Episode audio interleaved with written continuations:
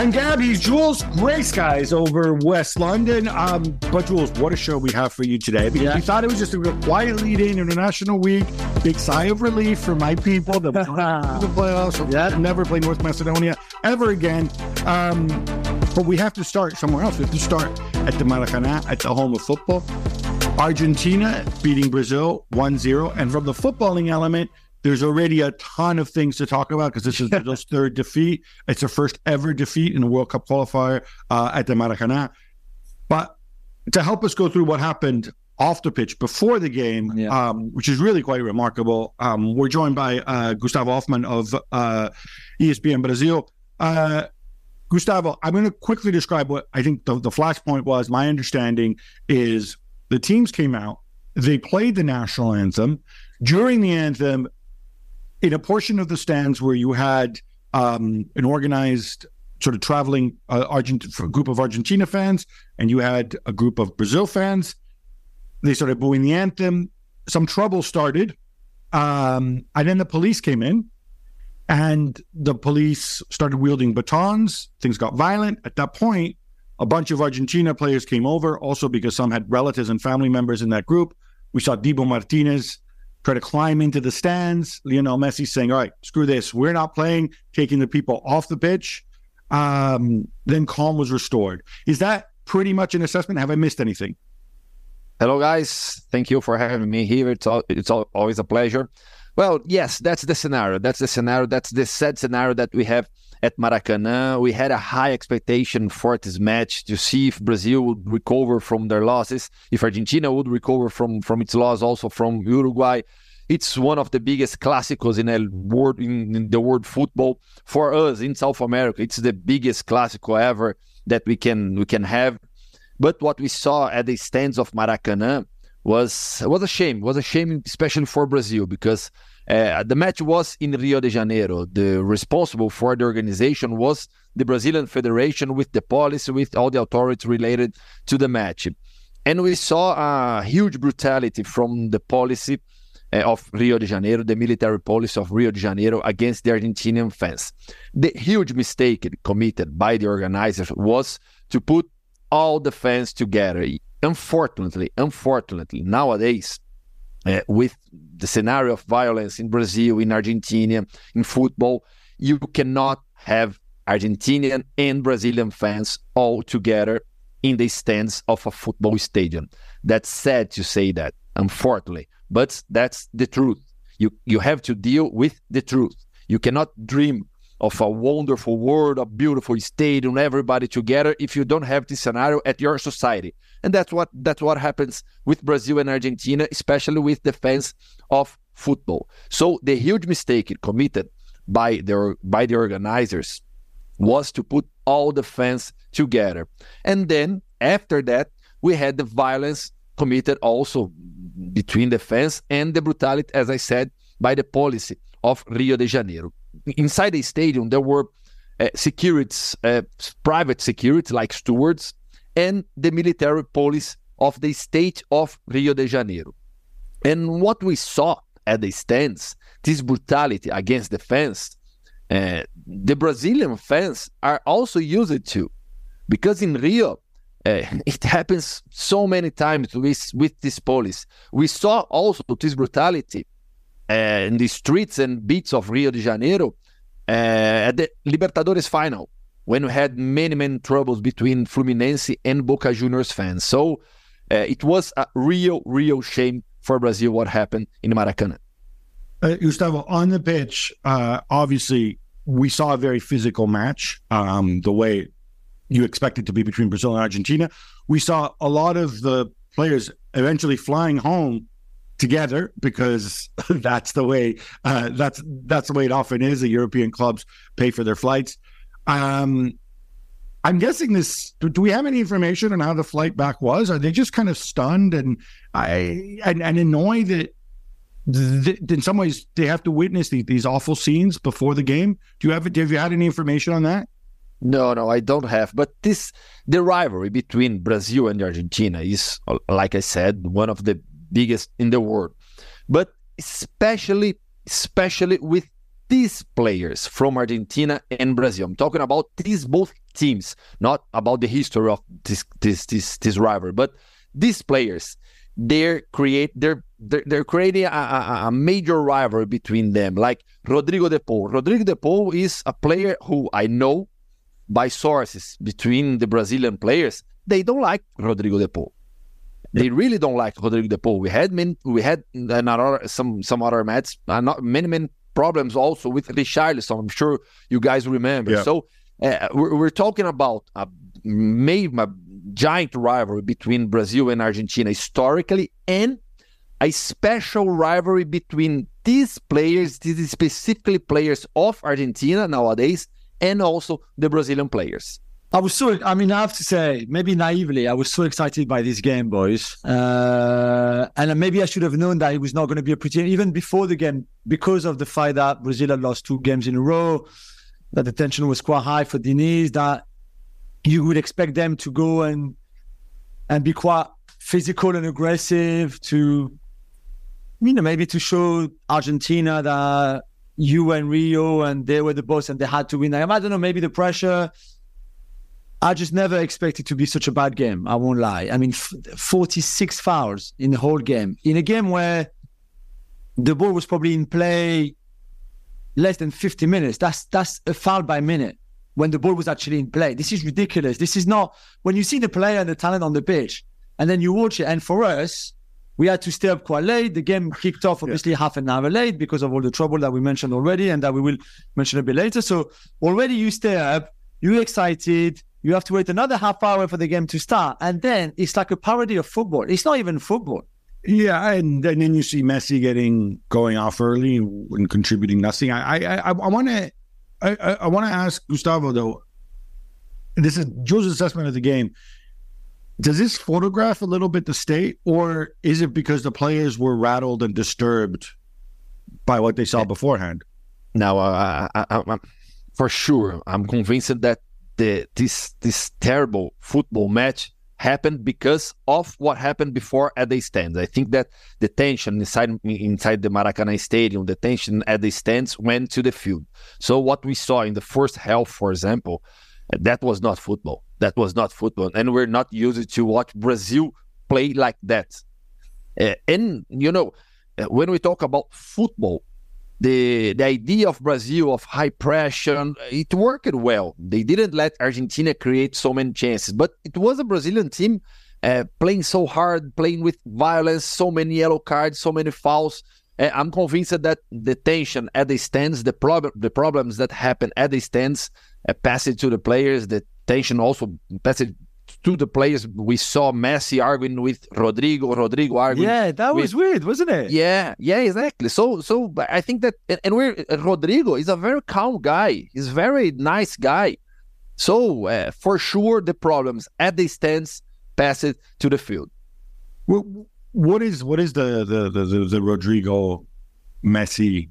So he said before, when the game was about to restart, I think Gustavo, correct me if I'm wrong, but he seemed to saying to De Paul and Messi, like, you cry babies, like, you know, what, like, all of this that happened just, and then I mean, you could see Rodrigo and Messi hiding them out and talking to Rodrigo, but you could see they're quite aggressive. And look, apparently, some reports in Argentina saying they basically told him that we're world champions. Like, you know, this is this could have been a tragedy. What happened there? We didn't do this just because we didn't want to play this game. Like, you know, we are the world champions. We we don't fear anybody, any teams. But yeah, this was an emergency. This was a kind of a crisis. But I don't know what I mean. You know Rodrigo better than us, Gustavo. I mean, it was it was even strange from Rodrigo to to almost start like dissing Messi and De Paul of what just happened. I could see Vinicius doing it, not Rodrigo. yeah, Rodrigo. Yeah. yeah, yeah, that, that's what I said. Rodrigo's a very nice guy, very, very calm guy. We don't see Rodrigo uh, uh, going to many trouble in football matches in, with Real Madrid or, or, or the Brazilian team. That's why I, I said that uh, the tension from the stands went to the field because, and also the, the Brazilian team was too pressed because the, the, the, the, pressure over Brazil because of the bad results before. So the team went to the match already feeling depression. Uh, Brazil, for the first time, lost now three official matches in a row since 2001. Brazil didn't lose any three official matches in a row since 2001 that time lost four matches in a row. Let's see what happens now. But uh, the future of Fernando Diniz, people are talking about. We don't know what's gonna happen with Fernando Diniz, with Carlo Ancelotti. People are discussing about the quality of the players. For for you to know, guys, in Brazil, uh, the fans, many fans, are saying that this is the worst Brazilian team ever. I don't think that it's that's the case. Uh, There's a lot of injuries, remember, though, right? There's a lot of players missing at the moment. Yeah, yeah, exactly. No, and, and I can remember some bad teams from Brazil, like the second tenor of Dunga ahead the Brazilian team. This team of 2001 that played the, the Confederations Cup. So we have talent. We have talent players for Brazil, but we need to make a team. And the scenario of the scenario of, of waiting Carlo Ancelotti, this is the problem. The, the problem is when the CBF, the Brazilian Football Confederation, decided after after the World Cup that we want Carlo Ancelotti. So we're gonna wait for Carlo Ancelotti how much time and time he needs. Then they thought that it could be possible to go with Ramon Menezes, the coach of the under 20 team. It was a mistake. After the matches again, the friendly match against the African teams, they saw that. So they decided to make a plan B or a plan C. So let's gonna hire Fernando Diniz, the best Brazilian coach working in Brazil uh, with Fluminense. They, they, they, they, they, they got Fernando Diniz and the things aren't working. Uh, will Carlo Ancelotti be the Brazilian national team manager? They don't know. They have the yes. What we know that is that they have the yes from Carlo Ancelotti, but there's nothing signed. Of course, that there's nothing signed because Ancelotti can't sign anything. Inside CBF, they still think that Ancelotti will be the manager. But yeah. what are we gonna do in the next months? Brazil has two friendlies. Brazil has the Copa America. Brazil has some problems ahead. All right, we should remind everybody, all those people who maybe are not Brazilian but are fans of Brazil and the green and gold. Brazil will still go to the World Cup because they have six playoff spots, six spots out of ten, plus one in the playoffs. So yeah. the sky isn't falling, not yet. But on the Ancelotti point, and this is the part I really don't understand, and and and help me with it. As you said, Ancelotti's not allowed to sign anything until January first, regardless. I think. How can I put this in a way that won't get me in trouble? I think it's been made pretty clear to many people that if Real Madrid give offer Ancelotti the chance to stay, his contract expires on June 30th, then he might stay. He might choose to stay. Um, I, I, I think he said what what my understanding is. I will very happily go and manage Brazil if my time isn't renewed at, at, at Madrid. What I don't understand is Ancelotti's contract with uh, Real Madrid ends on June 30th, 2024. The Copa America begins on June 15th, 2024, right? The Champions League final, I think, is two weeks before that. I yeah, think La Liga, yes, the, uh, La Liga ends. How are they thinking that? Uh, how can the, the president of CBF saying Ancelotti will be here for the Copa America? Blah blah blah. What what is he thinking? Does he not understand the time scale? Is it smart to be saying these things? Yeah, that's this is the problem, and we also say this because, uh, and, and I also say that things in football change so quickly from one day to the other. So, ah, we have uh, Carlo Ancelotti has said yes for us, but you have a whole season ahead of that. So many things can happen. Real Madrid can win the Champions League. They can push for Mbappe again. They have a very young team with players who has ju- have just renewed their contracts. So Carlo Ancelotti can change his mind if he really said yes, and that's what we know to CBF. And this time scale doesn't match. That really doesn't match. And Gabi, Brazil, the Brazilian Football Federation underestimated the strength of their rivals in South America. They underestimated the qualifiers in South America. Will Brazil go to the World Cup? Of course. With seven seven spots, seven seven, you know, Brazil will, will go to the World Cup. But this is not the problem. This, the problem is how Brazil is playing, how poorly Brazil is playing, what's gonna happen. We don't have a team well, today. We have talented players, but I think we scoring. don't have a team. I think Gus is right. And again, there was a lot of players missing. So you you know, if everybody is fair, it's a different team than the one that we saw against Argentina, but still, a team with Emerson Royal, a team with like some of those players who started that game. It's not Brazil. I mean, I don't know why I just picked on him because yeah. Why don't you pick on the guy who played center forward, the pretend center forward? No, you don't like Gabriel Jesus, but even but no, but even the fact that Gabriel Jesus had not played for a month was still injured when he was called up by Fernando Diniz, went still to the training camp, trained, and then he played. And okay, there was no setback. He played all of that, but even that was strange. What, what, what I don't follow here, and this does also doesn't make any sense to me is okay, you want an interim manager because you believe you want Ancelotti. You know Ancelotti, how Ancelotti has been playing at, Real Madrid. Ancelotti isn't, you know, he's not a guy, he's a very flexible manager. He can play very attacking football, he can play very defensive football. But you know the football he's been playing with Real Madrid the last couple years, right?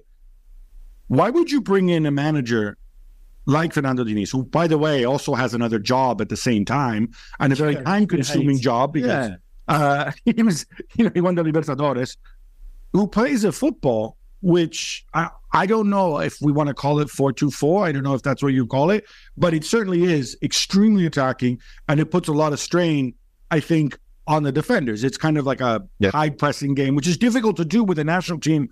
It's easier to do with a club team, obviously, because you can train more and get your movements. What what is the logic there? Yeah and Fernando Diniz thinks football completely different from from Carlo Ancelotti. As you said, yeah, Ancelotti is a very flexible manager, uh, and Fernando Diniz not. He's a he's inflexible manager because he thinks football in a specific way. And with Fluminense, it's working very well, but he needs time to practice with the players. He need months. He needed many many months with Fluminense to to win a trophy, and they won the Copa Libertadores. Why did CBF uh, bring Fernando Diniz? Uh, because they thought that Ramon Menezes would be enough. This is this is the first point. They really thought that Ramon Menezes, and an experienced coach who works with the under 20 team, would be enough for the Brazilian national team. Because with Tite, our former head coach, with Tite, everything was so easy at the qualifying that they thought that would be easy again with any manager. Because this is a really, really good manager. Exactly, exactly. That's the problem. so this, this is the first mistake. And then when they realized that Ramon Menezes could not go on as the Brazilian manager, they thought, oh, what can we do now? Let's bring the best Brazilian manager who is working at in Brazil now. So who is this guy? Fernando Diniz. They didn't even think about the ideas of football that, that Fernando Diniz have has and what Carlo Ancelotti thinks about football. Actually, I don't even think that Edinaldo Rodrigues, the Brazilian Football Federation president, knows how Carlo Ancelotti thinks football. I'm sure of that. But he must have football technical directors, football advisors around him, even if he's no, not an expert. No, Gab. No, there are not. There are not today nowadays in Brazil because uh, after the departure of of Tite, yeah. Juninho, sim, it was Edu yeah. before, uh, it, and then it, uh, Juninho Paulista, the former Middle, Middlesbrough player. So nowadays in Brazil, everything is decided by Edinaldo Rodrigues, who was not a football player, who was always a politician inside the Brazilian football. So I, right. th- th- this is a really good point because I think that everybody's understanding how CBF works with Tite and Edu Gaspar and then Juninho Paulista, we had the football team like separated from the politics in CBF. Nowadays, it's everything mixed. Yeah, it's a good point. It seems crazy, Jules, also because I don't think Alan Ancelotti is greedy, but he's not cheap either. I'm assuming when he comes, he will probably be a massive investment, or if he yeah. comes for the for the CBF, right? And why wouldn't you go and do all your research and your due diligence? Yeah, it's a good point. And also, if he doesn't come, what do you do? Would you stick with Fernando Diniz now, but you want him as your national team head coach, so he has to give up on Fluminense?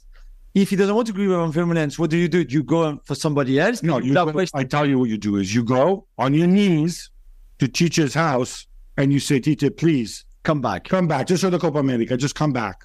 Right? Is that a possibility? Well, Fernando, you know, you Fernando Diniz will probably be the manager in Copa America. Will probably be the manager till next year and to understand what happened. I think, Gab, no, uh, another curious point.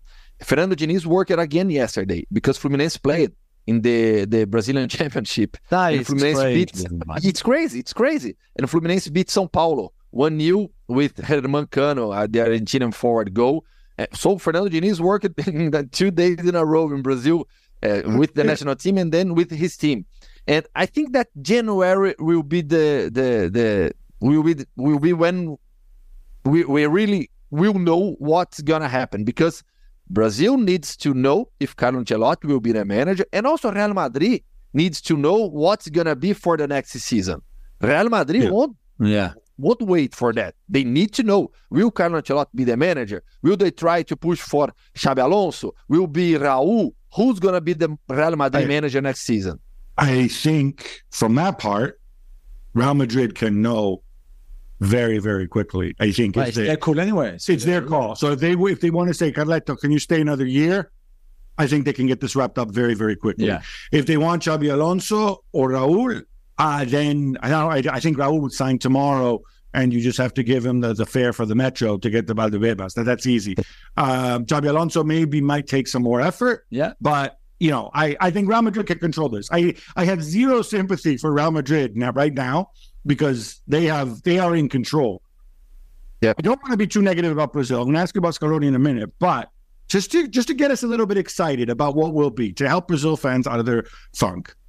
It's the Copa America final 2016. Everybody who can realistically be fit, sorry, 2016, 2024. Everybody who can realistically be fit for the final is fit. Can you tell me what you think the lineup is? for the Copa America 2020.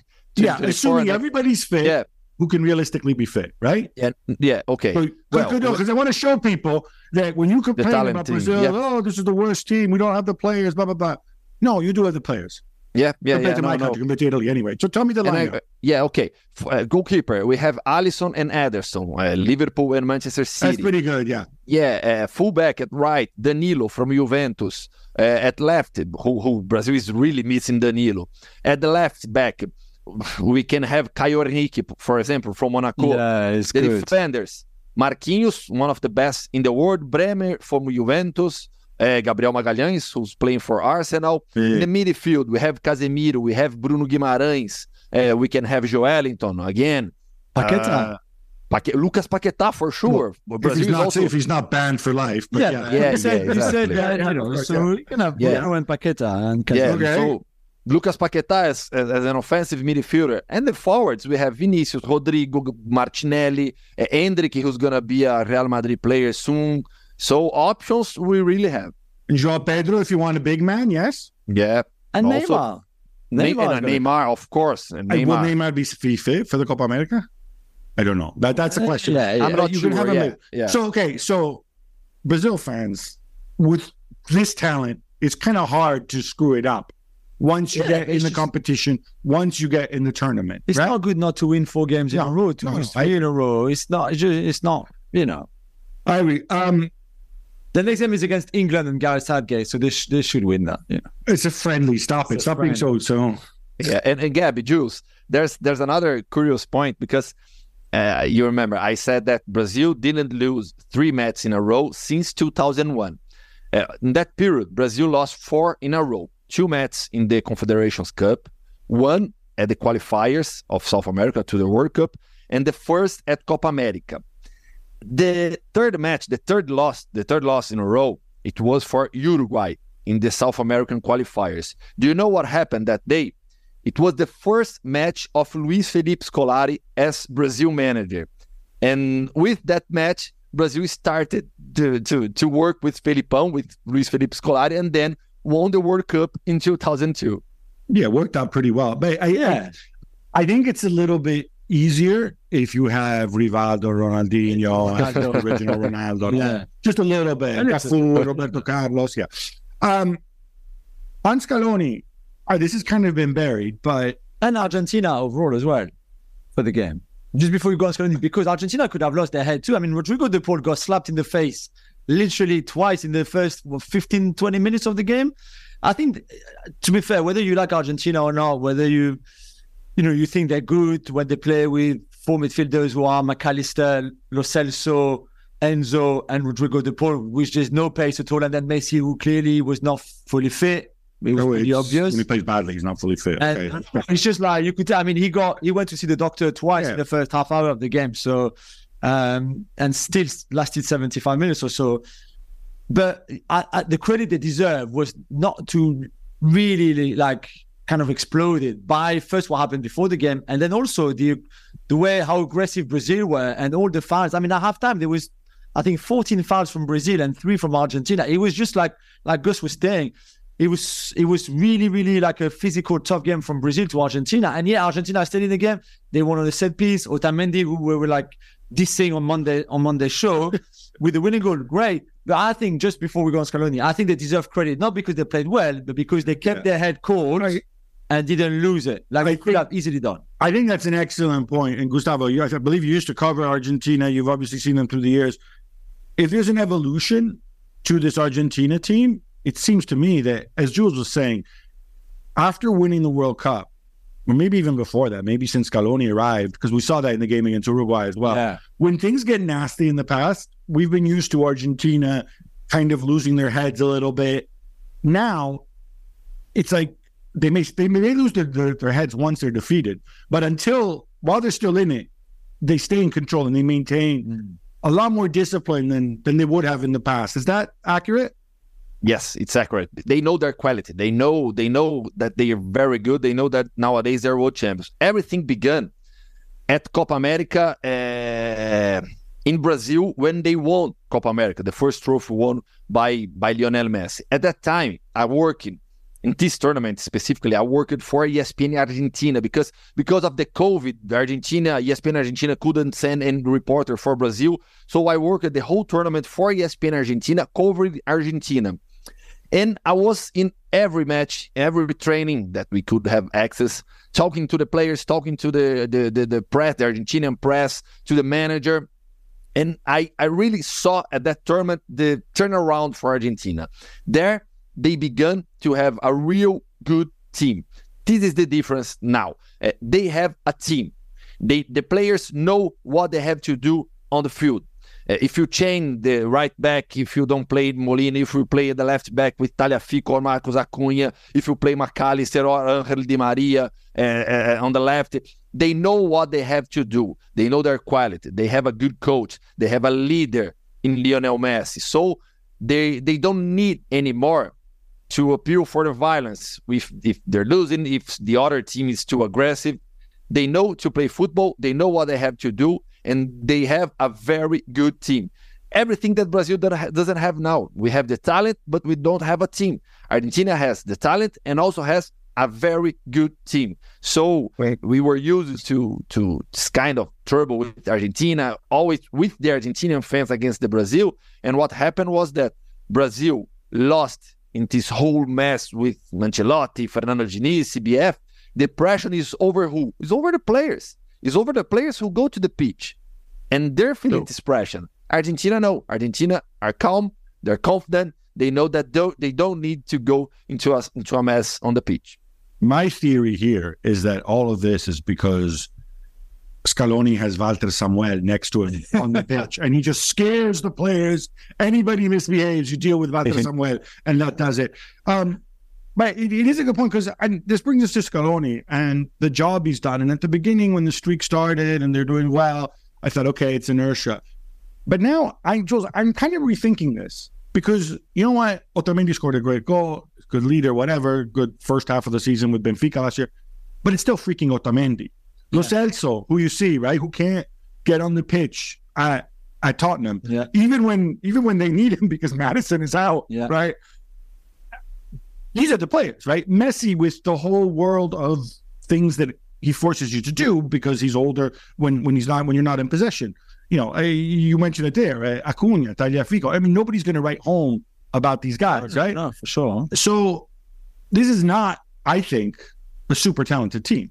When the when the most talented, except for the forwards, if I was to ask you, who is the best player in Argentina, who's not a forward, you would probably say what Mac Allister, Enzo, Enzo, yeah. right, something like that. right? Romero when he's not getting sent off. Yeah, yeah. But I mean, we're not talking top ten players in the world in any of these. But, but to be fair, that, that, like Gustavo explained, I think they just needed the team and the structure more than more talent than the greatest player of all time anyway, which they already have, and not for long because there will be a point, a little bit of what we saw on Tuesday night where he won't be able to do any more at that kind of level. For now, he's still fine, of course. But and I think that's Scaloni's one. And to be fair, I I went to sleep. I didn't wait for post match press conferences or interviews and things like that. So I discovered Scaloni's comments after the game when I woke up the next day on Wednesday.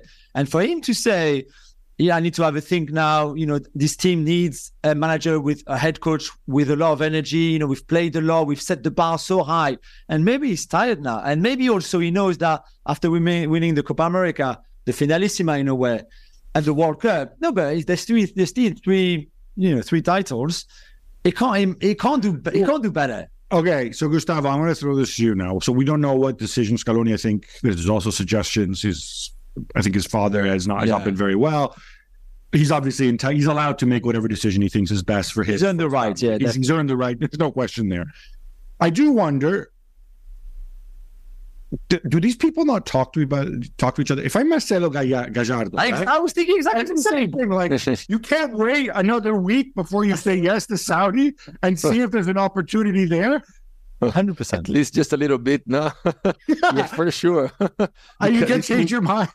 No, it would be the best possible fit ever to, to replace Lionel Scaloni. But I don't know. I, I I'm not sure. I think that uh, yes, Angelo, uh, Scaloni is, is tired. The match was tough. The pressure and everything that happened. I think that this this whole environment uh, maybe uh, uh, it was too heavy for him this, that night.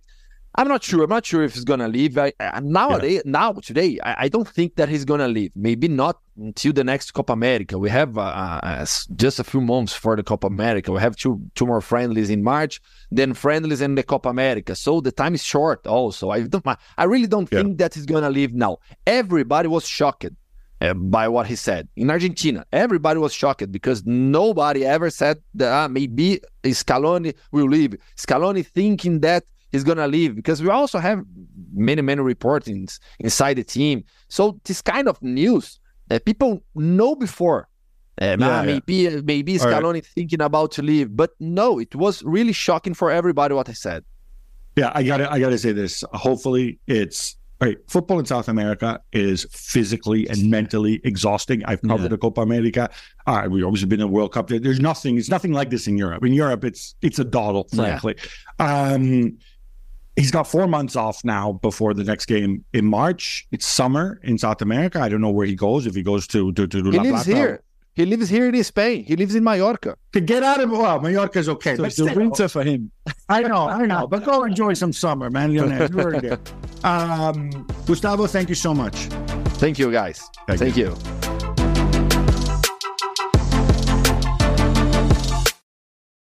All right, Jules, enough South American stuff, which positively exhausts me. How about some quick hits? Let's go, guys. This was way back on Monday, Jules, but it took me several days to calm down. Such was the relief. A nil-nil draw in Germany against Ukraine, and Italy will get to defend their title at the Euro. Yes. But it came down to Cristante and Mudryk, and Ah, that's a penalty.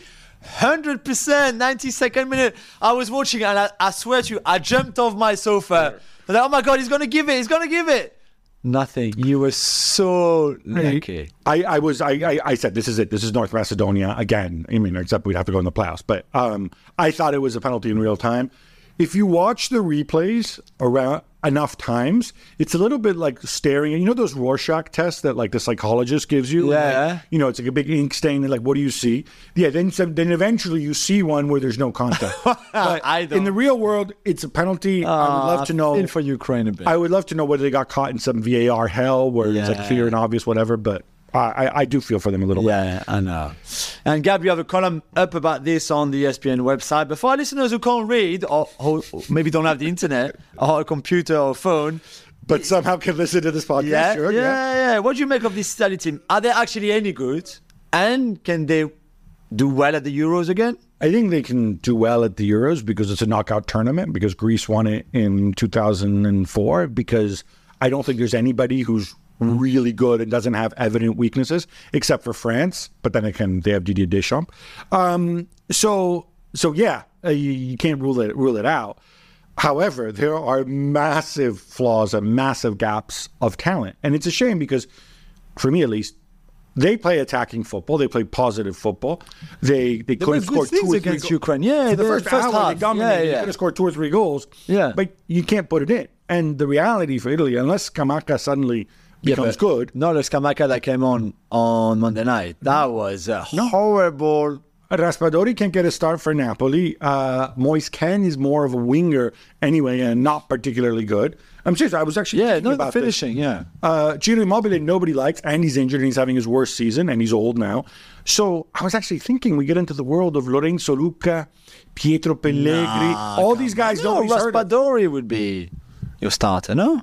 Raspadori, what? The little Romario. Yeah. Yeah, okay. Let's, let, let, let, let's be realistic now. It's going to be Pellegri. Pellegri's going to be fit. He's the cyborg. Will be back. I've been waiting for him to get fit for the last four years. since he was 16. Yeah. North Macedonia, meanwhile, drew with England in that group, 1 1. Jules, you complained that England were terrible against Malta. Yeah, they were. Were they even worse in this game? They were It doesn't bad. matter. It doesn't. No, it didn't matter because they were already qualified. They were already st- like seeded. They would be in pot one for the draw on December the second. So no, in a way, I, it doesn't matter so much. But it, but it pains me really, and it's it frustrates me that such a talented squad of player doesn't play better football than that. Even against a team that played with a low block like North Macedonia did, and we knew even if they were at home that they would play like that. That there's almost there's not much, and you need an own goal in the second half to avoid defeat. You could have given a, another penalty because I'm sorry, the Maguire foul, the stumbling on Elmas, that's a What was that's not a, pa- a pen. It's beyond me. Yeah, Rico Lewis was good. I thought uh, Trent played okay. There's there was some good movement at times, but just not enough. And I just don't understand. I just don't know where this team is going. But, but, but, but I'm sorry, but this is what we're talking about. We're talking about incomplete teams, right? If you were to just just do a measure of talent, this would probably be the second best team in Europe, Yeah, right? yeah. However, when that talent is all in certain positions, and at the back, and I'm sorry, look, Marc Guéhi, absolutely fine, right? But is he on a par with the talent they have in other positions? No, no. definitely not. Maguire, let's not even get started. Yeah. Stones, maybe when he's fit, and then beyond that, Yeah, and Levi Colwill for me is the one.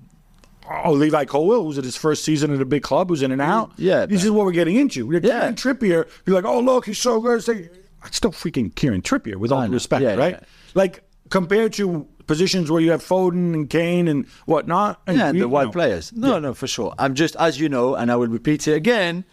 For me, the problem is the manager anyway. Talking about manager, Uruguay beat up Bolivia 3 0, and Darwin scores again, another two goals. Gab, the great Marcelo Bielsa's experiment is working. Yeah, it's, it's it's funny because I still think this is you talk about departures from the guys, the guy who came before you, or right, not so much Diego Alonso, but before Yeah. that, under under the Professor Tabárez. This is what Bielsa is all about. They seem to be having fun. They're running themselves into the ground. It's perfect for Darwin Nunez. Yeah. it's absolutely perfect for his style of football. Um, can this work in a tournament setting down the road? This was Bielsa's undoing until 2002. Yeah. I don't know, but for now, it is a lot of fun to watch, and they're really, really good. And I'll tell you what, they're second right now. They could top South American qualifying. France do not Ah, finish it's their Euro okay. qualifying campaign as perfect, unlike Portugal and Cristiano. Yeah. Uh, as they're held 2 2 by Greece. Jules, Kylian Mbappe came off the bench.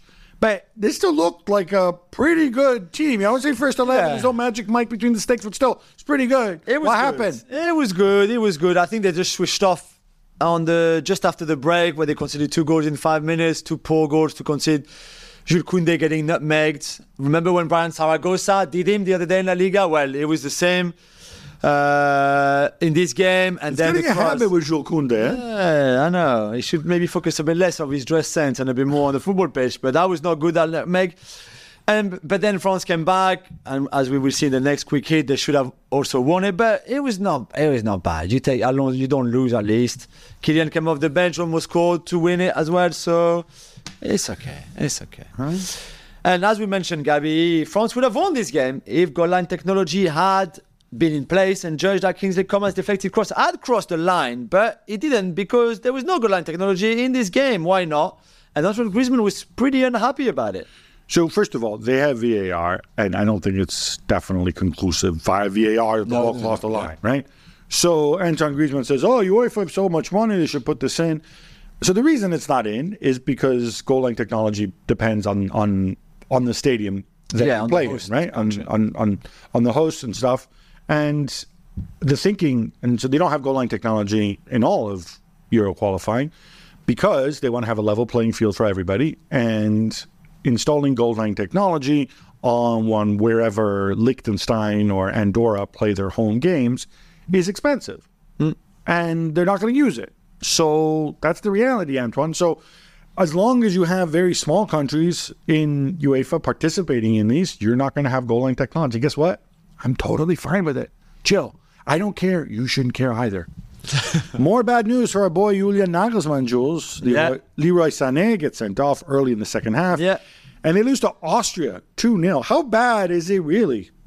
I mean, okay, you you played the whole second half pretty much the same at 10 against 11 because Leroy Sané was sent off for a stupid uh, like altercation with Mwene. Yeah. You know, if you're going to You push already- somebody, first of all, you find Jose, but don't do it in such a way that you hit him in the face when you push him. Even if you're taller than him. Uh, Yeah, push down. push down. They were already a goal down by, the, by that time. Sabitzer scored. They were not good in the first half. They were not good at 10 with 10 men. I know it's a process, I'm sure, and we've, we've explained when he was appointed that as a manager himself, it's, a, it's, it's all about the process and all about details and all about working. Trust the process. That 4 2 2 2 is not going to get put in place on its, on its own, really. That 4 2 2 2 is just not working right now at all, and even less when you've got Kai Havertz at left back. And you're not going to diss Kimmich and Gundogan again? Uh, no, because it was uh, not them playing. Goretzka and Gundogan played, and it was not much better this time. So exactly. I don't know what to say. I mean, there's a lot Kimmich of work to do there. There's a lot of work to do there. And Nagelsmann is also, Gabby, getting killed for appearing to tell his goalkeeper, Kevin Trapp, to fake an injury. So this is not a good look, but he kind of made it worse. So what happened was Leroy Sané gets himself sent off. They're Yeah. not expecting it. So they're all in a tizzy and they're thinking, all right, uh, we need to send tactical instructions. How are we going to fix this? Blah, blah, blah. And because if a goalkeeper is injured, it's the only position where they're apparently they're not required to get treated off the pitch. Everybody else, the referee will ask you to go off the Yeah. pitch. With the goalkeeper, obvious reasons they don't do that. John Terry incidentally came out and said, "Oh, Mourinho had us do this all the time." Right? Um, so he appears to like wave his arm to kind of tell him to stay down. It's not a good look. I don't know what he was doing. I don't know what he meant. He made it worse afterwards by not addressing it. Yeah, the Austrian, Austrian media really angry about it.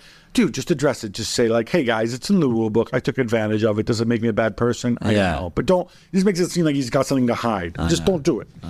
Jules, you love to make fun of Dutch football, but they did beat Gibraltar in Gibraltar 6 0 with Calvin Stengs ah. bagging a hat trick. And when France played Gibraltar in Gibraltar, it was only 3 0, and you needed a penalty and an own goal. Yeah, because we stopped playing not to humiliate them. Oh, That's yeah. why, that's Like why you it was did the three. return leg, That's why it was only three. The Dutch and the you know the Dutch guy clearly thought like let's go and keep scoring. I'm happy for Calvin Stengs because he came to France and Nice and didn't work out for him. Now he's back home and it's much better. Well done to them. And you know what? They in pot three, the Dutch, for the draw of the Euros in on December second, and I would not want to face them. I won't lie. Calvin Stengs is my f- second favorite footballer named Calvin After after Calvin Bassey, but that's because Calvin Bassey is actually Italian. Okay, fair enough. According to a newspaper report in England, Manchester City and Manchester United could both be out of the Champions League next season if, that's a big if, Girona and Nice finish higher than they do. Gab, what is this all about? So this is uh, assuming Sir Jim Ratcliffe uh, takes over Yeah. uh, United, which, by the way, that's now slid. Apparently, we're not going to get uh, uh, we're not going to get a resolution on this until next week. But as you know, they they do have multi-club ownership rules under effect. It certainly looked as if um, Ceferin has has gone softer on it and is much more tolerant of it.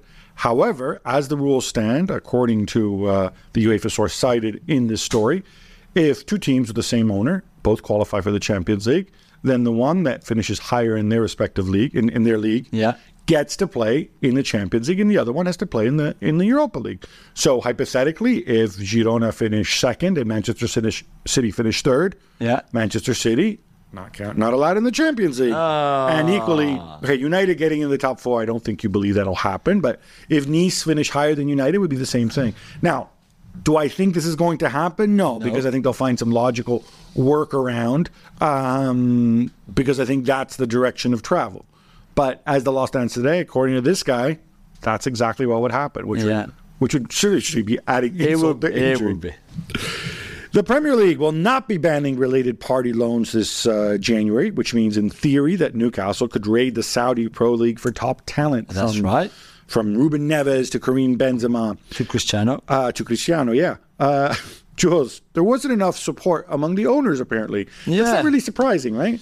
Yeah, so you need 14 of the 20 Premier League clubs to vote in favour, uh, and well, we only had 12 on this on this uh, 13 on this count, 12 on another on another vote. Let me think. Maybe if you were an owner of a Premier League club who also had other teams, other clubs, why would you vote in favour of this? And guess how many clubs in the Premier League are involved in multi-club ownership? We've had this before. What Yeah. is it, nine, ten? Yeah, 10 is half of them. So crazy. Yeah. it's crazy. So they were never going to vote against something that could uh, to, to be to the detriment at some point. I don't know where you stand. I mean, uh, to be fair, I don't care that much. I don't think Newcastle are going to take full No. advantage of it. But no, and they also have something called uh, the fair market value test, which Yeah. They've now introduced precisely to avoid these kind of situations.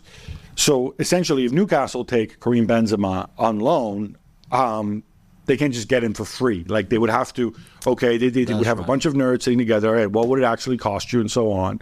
And it has to uh, approach fair value. It's not ideal, but you know what? Once you allow this multi-club ownership everywhere, this is what you're going to get. Exactly. Exactly. The USA advanced to the CONCACAF Nations League semi-final on aggregate, despite losing to Trinidad and Tobago 2-1 away. But Gab, what was up with Sergiño Dest? So first of all, he's the first U.S. national team player in history to get two red cards in a single calendar year, Oh, wow, I didn't know as this. I uh, discovered from watching Seven Herc on the Okay. America show.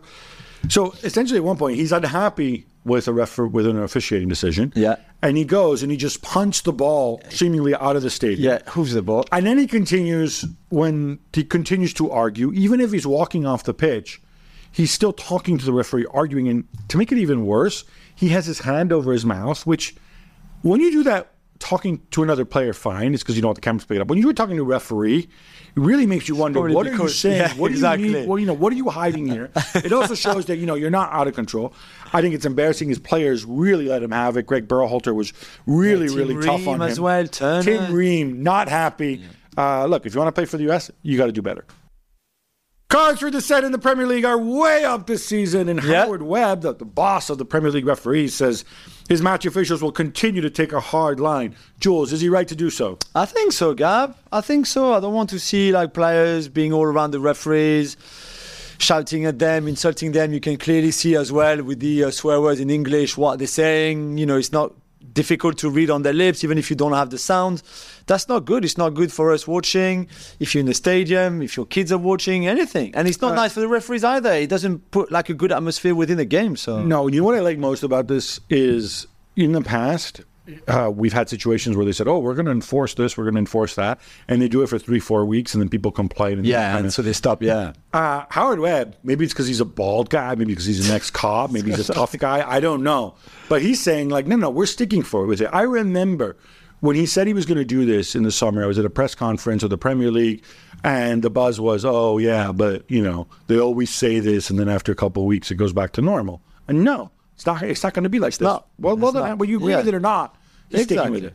The same panel that gave Everton that 10 points deduction for violating the profit and sustainability rules will also rule on the compensation claim from the clubs affected by the decision. So remember the clubs who are going to sue Everton, like uh, Burnley at the time, like Leeds, etc.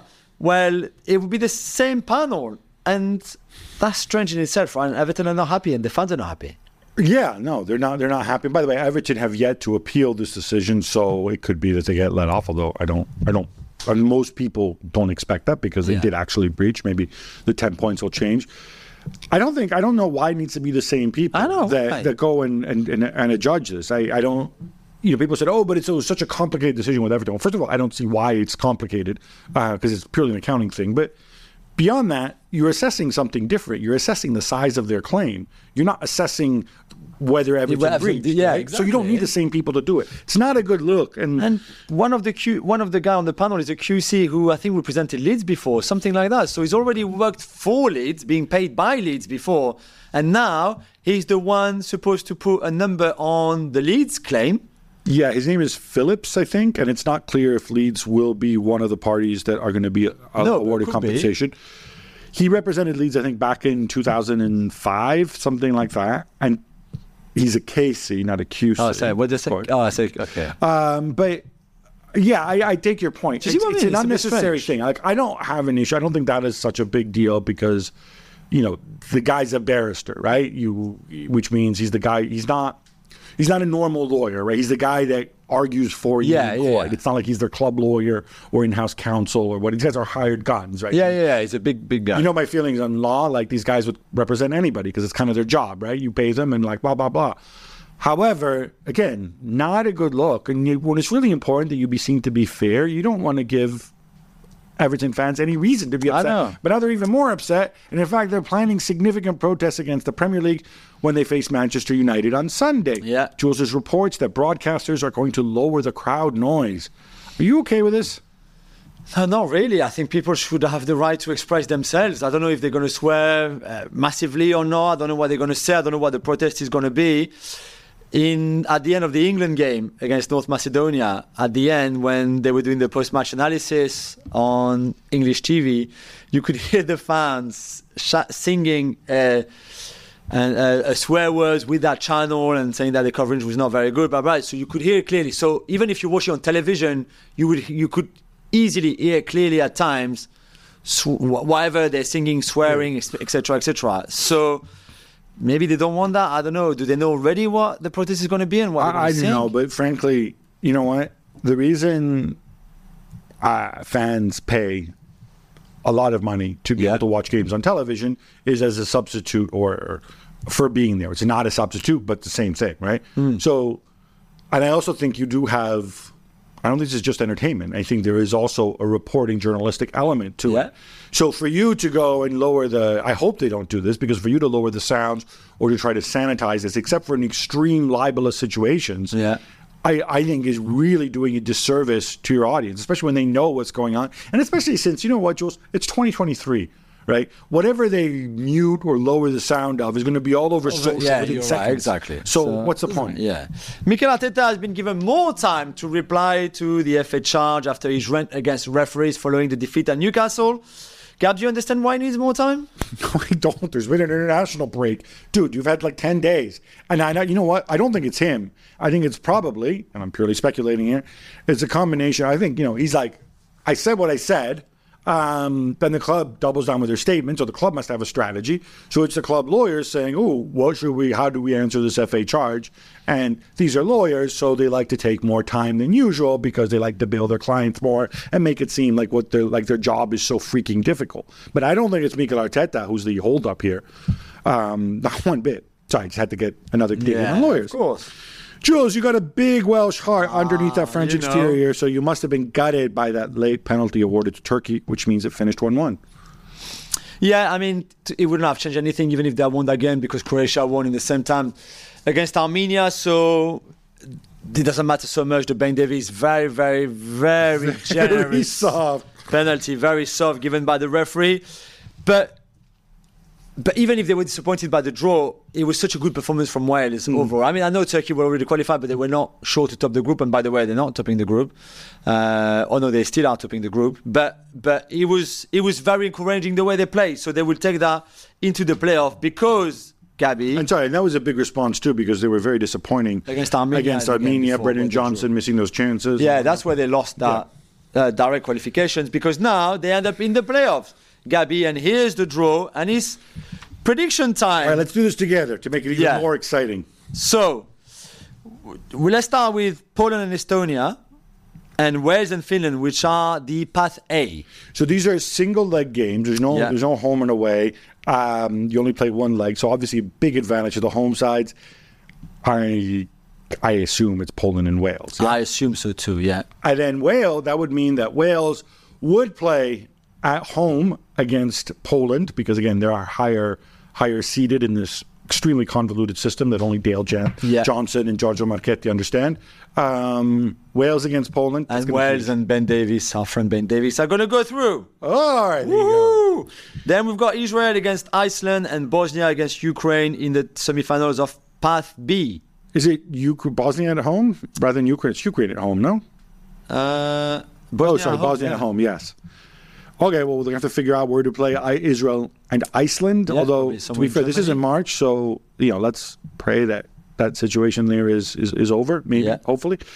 Um, Iceland have been so disappointing after years of telling us how smart and how good they were. Um, I have Israel and Ukraine advancing. Yeah, me too. And you know what? I, and then Ukraine playing at home again. Hopefully, we'll be at home. Probably won't be at yeah, home. yeah. More, most likely, it'll be in Germany and Ukraine. Uh, yeah. I agree with you. And then finally, Georgia against Luxembourg and Greece against Kazakhstan in past C. Okay, so Georgia. I, I want to see Kvaratskhelia at the Euros. I got to see that. Luxembourg, you guys did really, really well. They What it, did, to double figures in points. Yeah, yeah. But come on, we want Kvara. Yeah, yeah, yeah. Georgia. And then Greece against Kazakhstan? It would be really cool to have Kazakhstan at the Euros, but I can't go against my brothers from another mother. Yeah. Una razza, una faccia. Come on, man. So it's Greece against Georgia, and I'm going to go Team Vlachodimos to upset Team Kvara. No, Even though actually that game is actually in Georgia, I think. Yeah, Uh, and Georgia have a French manager, manager in Willy Sagnol, of course. So I go for Big Willy. no, just a, not just a No, French. really. He's little though. He's not big. No, no, like he's a He's big, he's little a big head Lisa coach. He's a good head coach. But so, who's smaller, him or Lisa Razou? No, Lisa Razou, massively. Willy Sagnol is not small. He's not short. He's not short. Lisa Razou is not Sagnol. All right, right. So I go for Georgia for me. So this is the difference that we have. Georgia and Greece. Yeah. Let's see. good. Let's see. Barcelona keep rolling in the Women's Champions League. Jules Salma Paralluelo bags two, and they come from behind to win 3 1 away to Eintracht Frankfurt. Yeah, they made it hard for them to uh, a little. I mean, a little bit because they were one nil down at half time, like you said, Gabby. Uh, but that second half was really good. The way they moved the ball, I thought Frankfurt were a little bit naive, maybe tired from the first half and all the efforts. Um, so in the end, it's a good win. It's such a talented team. It's such a pleasure to watch them play. So well done to them. Venezuela hold Peru to a 1-1 draw in Lima, but Gab Nahuel Ferraresi says that he was hit twice by a Peruvian police officer when he tried to approach his fans in the stand after the game. You can f- check out the video, you see it. The, the fans arrive and the video, the, the players arrive, and the video is from the fans' point of view. If you want down towards where the players are, you can see the police almost gathering around the players and being nasty. Yeah, I, so it's a shame that we have to talk about another incident like this in, in the South American qualifiers Yeah. after what happened at the Maracanã. Um, I hope there's a full investigation here because Venezuela really, really angry about this. Um, they said that their fans had to submit to migrant compliance checks on their way in. So bad. Um, they said that they, they claimed that their plane was delayed in leaving uh, afterwards. There was some issue with refueling. It's his own excuse, but fundamentally, one of the great things about Europe, about uh, international football, and in fact about football in general, which I absolutely love, is after a result when the fans, when, when the players go over and thank the fans and celebrate the fan with the fans, especially the traveling fans in this Yeah. case, and for this guy to go over and to have you know some fool with a badge and and, and a baton hitting him. Um, that's just not that's not acceptable. That's not- What do you think they were going to do? The Venezuela fans riot? Come on, man. um, yeah, I, hopefully there's a full investigation here. Yeah. Football Leaks hacker Rui Pinto was convicted in a Paris court for hacking into Paris Saint Germain executives and making private information public. However, this is one of those convictions with a twist, Jules, because his punishment, he gets a six month suspended, Suspended. sentence, which Yeah, basically means don't commit a crime and you're good. And then he has to pay damages of one euro to Paris Saint Germain. Yeah, that's right. Court costs of a couple thousand. I I fair to say the court has a lot of sympathy here. Yeah, right? it maybe comes down to the fact that he's cooperating heavily with all the investigations, everything, everywhere. Maybe it's that, or maybe like his lawyer said, or his French lawyer said, "Oh, look at him, he's got still a child's face." He had a child's face when he was 25, 10 years ago and was doing this, but he still has a child's face. So I don't know. He stole stuff on Angel Di Maria and Javier Pastore, who at the time were maybe not paying the taxes like they should, or some kind of fraud like this. And then on on PSG's um, apparently for their recruitment for their academy, that there were some quotas involved and they maybe didn't want too many players from similar background or similar color and that kind of stuff. If you didn't want black Which- players, yeah, too many black exactly, players, yeah. which is mad, really. But hey, I think he's got bigger fish. Bigger fish to fry. Yeah, well, he's already had that three-year Yeah. conviction in Portugal, which of course has been suspended as well. Yeah, it's funny when he says he's cooperating with the authorities. I, I suspect there's more to this because he always says, "Oh no, it's just." Well, originally he said, "No, I wasn't hacking the information. People were giving me the yes, information." if you yeah, I remember that. Yeah, Now I think it's pretty much been established that he's hacking, right? yeah, But here's the thing: if he's hacking, he's doing it on his own. So when he's cooperating, when you hear about people who are cooperating, right, who do a deal with prosecutors, yeah. There's usually it's like, because give names, identify yeah, names of other yeah, people. So we still, I, I'm, I still think there's more to come on this. We still don't know because the amount of hacking he's done. Either this guy is a you know freaking genius, Matthew Broderick and War Games or something. Yeah. Uh, but I don't think he is, right? So I think there are people who were working with him. maybe. Otherwise, what the hell are you cooperating on? Yeah, Do you know what I mean? Yeah, yeah, that's true. Inter Miami have denied reports that they plan to play in a pre-season tournament in Saudi Arabia that could have seen Leo Messi face Cristiano Ronaldo. What's going on?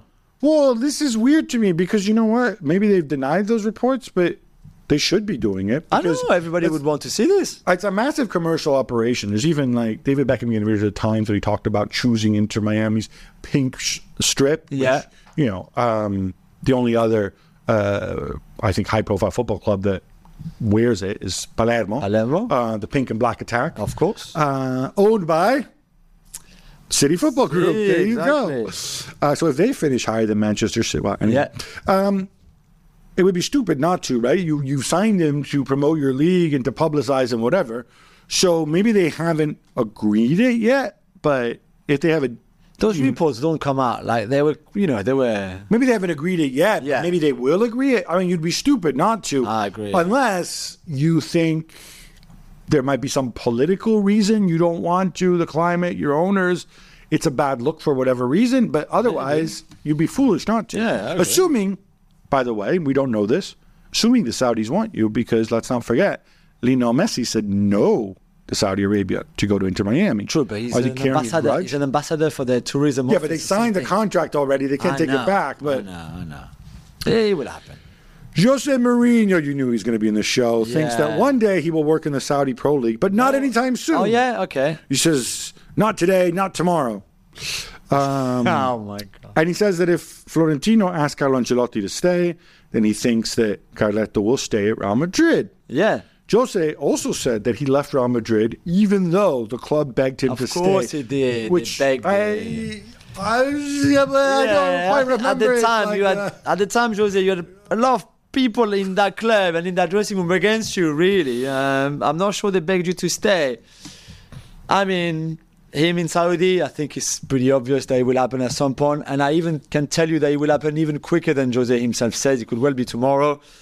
Uh, Tomorrow. you know, not tomorrow, tomorrow, but at the end of the season. Well, his contract with Roma is up, and they asked him again, like, "Oh, like, you, did you talk to the Friedkins Yeah, Club owners?" no. He's like, "Yeah, I, we we talked to them. I talked to them about planning and stuff. And did you talk to them about getting a new contract?" He's like, "No." Exactly. so I'm not surprised if Uncle George at some point brings him back over there or takes him over there. Carlo Ancelotti stays. We've said that before. It's pretty obvious, and everybody could tell you that that if he's get offered another contract with Real Madrid, he will stay. So, but it's always good when Jose talks. It's always always entertaining, always exactly. good. Javier Tebas has resigned as president of La Liga. Gab, does this mean that Florentino Perez and Joan Laporta are celebrating with champagne and party and caviar? No, there, no, it does not. Oh. He basically, under the rules of La Liga, you have to resign before your term ends, so that you Yeah. can call new, new elections, so you can get another term. You can go again. he wants a fourth term, um, and uh, and he's going to run for it. And I assume he's going to get it because I'll tell you what. While there are a lot of people who don't like him for many different reasons, Uh, and I think you see it, and he said and done things that I personally disagree yeah, with. Yeah, yeah, me too.